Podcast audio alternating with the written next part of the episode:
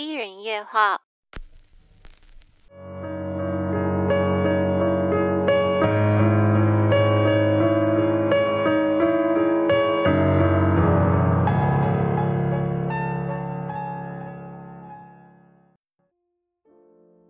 这故事是笔者同事阿军与夫人琪琪所分享的一个横贯公路历险记。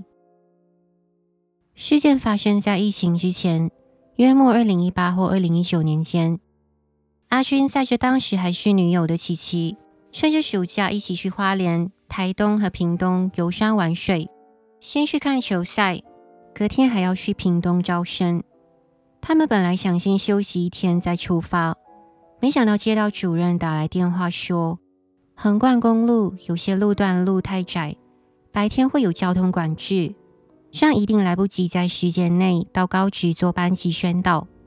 他们一听就立刻吃了晚餐，马上动身出发，不敢停留过夜。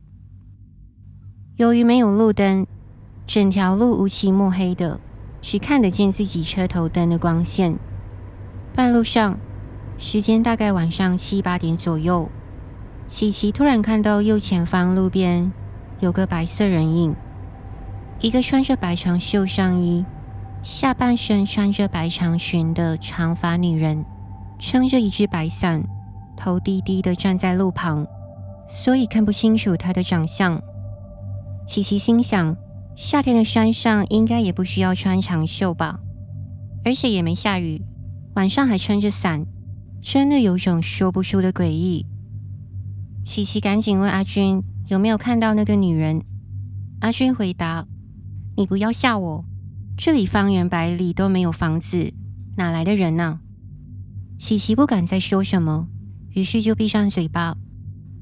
瞬间，大雾铺天盖地而来，白茫茫的浓雾让他们伸手不见五指，仿佛置身于异次元世界。这场浓雾使得他们车子不敢开快，只能龟速前进。心想这样下去，开到天亮都到不了目的地。此时车尾突然有亮光，远远看到有车灯靠近，仔细一看，有一台黑白相间的轿车，在这样飘着大雾的山路上快速的接近他们。路虽小，技术巧，后面那辆轿车竟然超车了。这时已经开到他们车子的前方，他们马上跟着前面那台车，心想太棒了，有人在前面开路，只要跟着，应该很快就可以下山了。那辆车的驾驶速度好像是赛车手，在厚白的浓雾中，不仅开得超快，还能甩尾漂移。这种时候，让人忍不住想来首周杰伦的漂移。他们跟着跟着。却是越来越吃力，看着前方的车尾灯离他们越来越远，就快要消失无踪了。阿军赶紧用力踩油门加速，想跟上，但是琪琪突然出声喊了一句：“等等，不对劲，不要跟，先旁边停一下。”车子靠边停后，下车一看，他们全身冒汗，背脊发凉。